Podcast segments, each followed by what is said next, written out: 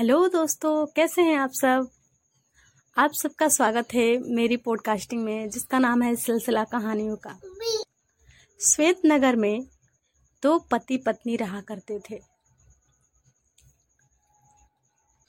युवक का नाम सरजू था और युवती का नाम गंगा। दोनों ने आपस में प्रेम विवाह किया था, जिसके वजह से युवक के घर वालों ने उसे घर से बाहर निकाल दिया था। पैसों की काफ़ी तंगी चल रही थी। सरजू के पास पे नहीं थे कि वो अपनी पत्नी गंगा का अच्छे से ध्यान रख सके। सरजू की पत्नी गंगा काफ़ी होशियार थी। उसने अपने पति सरजू से कहा कि ऐसे तो उनका गुजारा होने से रहा। सरजू को कुछ ना कुछ तो करना ही पड़ेगा, जिनसे उनके घर का गुजारा चल सके। सरजू ने काफ़ी सोच विचार की, लेकिन उसके दिमाग में कोई भी ऐसा उपाय नहीं आया, जिससे वो आसानी से और कम बजट में अपने घर का खर्च निकाल सके। अंत में हार मारकर उसने अपनी बीवी गंगा से कहा कि उसे तो कुछ समझ में ही नहीं आ रहा। वही कोई उपाय निकाले। गंगा काफ़ी ज़्यादा बुद्धिमती थी। उसने जब सरजू की बात सुनी तो उसने कहा कि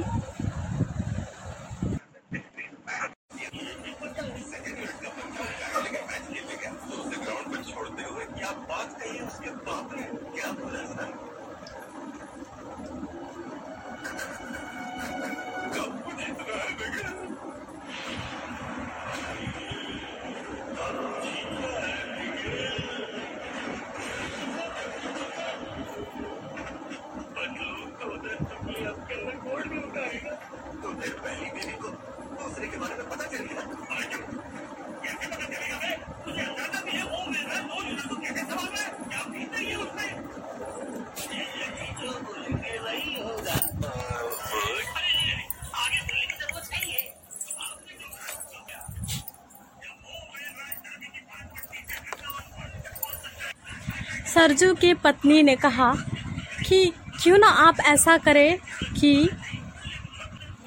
सब्जियों की खेती करें। वैसे तो हमारे पास कुछ ज़मीनें हैं जहाँ पर हम सब्ज़ी उगा सकते हैं।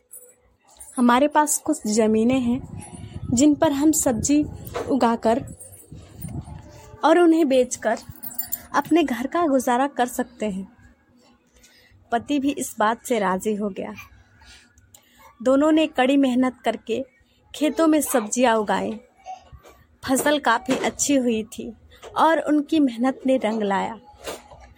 पूरा खेत सब्जियों से भर गया था। सरजू हर रोज उन सब्जियों को लेकर बाज़ार में जाता और उन्हें बेचकर अच्छी खासी रकम कमा कर लाता। इस तरह से उनके परिवार की दैनिक स्थिति ठीक होने लगी थी। आर्थिक सुधार होने की वजह से उन्होंने अपने सब्जियों की क्वालिटी और वैरायटी बढ़ाकर और अच्छे से खेती करनी शुरू कर दी। एक शाम को जब सरजू सब्ज़ियाँ बेच रहा था, तब तीन घूंघट वाली दुल्हने उसके पास सब्ज़ी लेने आई। तीनों दुल्हनों ने सरजू से खीरा खरीदा। पहली दुल्हन ने सरजू से साढ़े चार के जी खीरा खरीदा। दूसरी दुल्हन ने भी उससे पाँच के जी खीरा खरीदा। तीसरी ने भी उससे छह के जी खीरा खरीदा। तीनों दुल्हनों के घूंघट काफ़ी लंबे थे, जिसकी वजह से उनकी पहचान कर पाना बेहद ही मुश्किल था। जब पैसे देने की बारी आई तो दुल्हनों ने अपना पल्लू झाड़ दिया और बोली कि, आप एक काम करिएगा। घर आकर पैसे ले लीजिएगा। फ़िलहाल हमारे पास पैसे नहीं हैं। सरजू काफ़ी हैरान था। सब्ज़ियाँ तो वो तौल चुका था। और उन दुल्हनों के घूंघट इतने लंबे थे कि वो उनको देख ही नहीं पाया कि आखिर उस घूंघट के पीछे दुल्हन का चेहरा है कैसा। सरजू ने अपने मन में सोचा कि अगर भरे बाज़ार में उसने उन दुल्हनों को घूंघट हटाने के लिए कहा तो उसकी काफ़ी बदनामी हो सकती है, या फिर हो सकता है कि लोग इस बात को गलत मतलब निकाल कर उसकी पिटाई कर दें। संकोचवश सरजू ने उनसे घूंघट हटाने के लिए तो नहीं कहा, लेकिन जाने से पहले उनसे ये ज़रूर पूछा कि उनका घर कहाँ है। पहली दुल्हन बोली खुशबू में घर, सो मेरा घर। पैसे लेने आ जाना। दूसरी दुल्हन बोली, घर में घर, सो मेरा घर। पैसे लेने आ जाना। तीसरी दुल्हन बोली, हाथ में घर, सो मेरा घर। पैसे लेने आ जाना।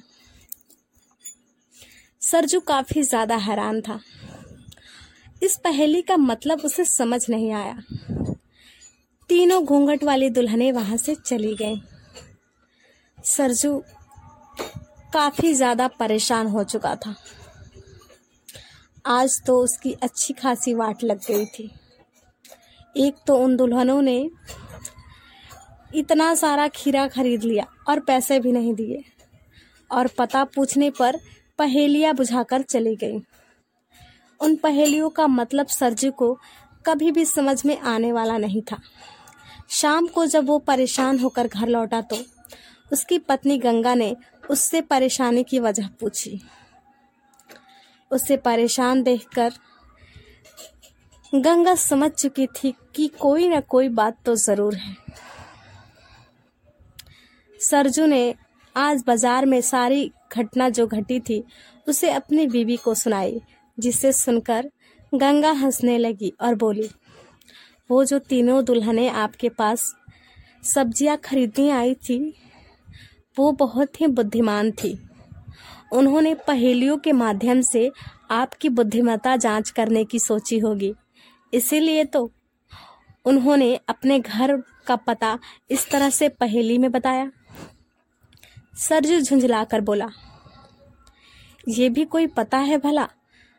खुशबू में घर सो मेरा घर तुम ही बताओ इस बात का क्या मतलब है? गंगा मुस्कुराकर बोली, खुशबू में घर सो मेरा घर, खुशबू अतार्थ। कोई ऐसी वस्तु जिससे सुगंध निकलता हो। खुशबू में घर सो मेरा घर। इसका मतलब साफ़ है कि उस औरत के घर में खुशबू देने वाला कोई पौधा होगा, गुलाब या फिर चमेली का। तो आप उस घर का दरवाज़ा खटखटाए जिसके आँगन में चमेली का पौधा हो और जिससे खुशबू निकलती हो। सरजू हैरान था। इस पहेली का मतलब इतना आसान था और उसे समझ नहीं आया। सरजू ने फिर कंफ्यूज होकर उससे पूछा तो फिर ये भी बता दो कि घर में घर सो मेरा घर का क्या मतलब है? गंगा ने मुस्कुराकर कहा, घर में घर सो मेरा घर का मतलब ये है कि उस औरत के घर के आँगन में नारियल का वृक्ष होगा। जिस तरह से नारियल के कई परत होते हैं, ठीक उसी तरह से उसने इस पहेली के माध्यम से आपको अपने घर का पता बता दिया। सरजू बहुत ही ज़्यादा खुश हुआ। उसने हँसते हुए कहा तो मेरी प्यारी मोहतरमा, अब ये भी बता दो कि हाथ में घर सो मेरा घर का क्या मतलब है? इस पर गंगा बोली, हाथ में घर सो मेरे घर का मतलब ये है कि उस औरत के घर के आँगन में खुशबूदार मेहंदी का पौधा होगा, क्योंकि मेहंदी के पत्तों को पीसकर हम अपने हाथों पर लगाते हैं। सरजू बेहद ही खुश था, क्योंकि आज उसे लगा था कि उसे घाटा हो गया। लेकिन उसकी बीवी की वजह से उसे एक आशा की किरण दिख रही थी। अगले दिन सुबह ही वो पहली औरत के घर पहुँचा। पहली औरत ने उसे नगद पैसे दिए और कहा कि,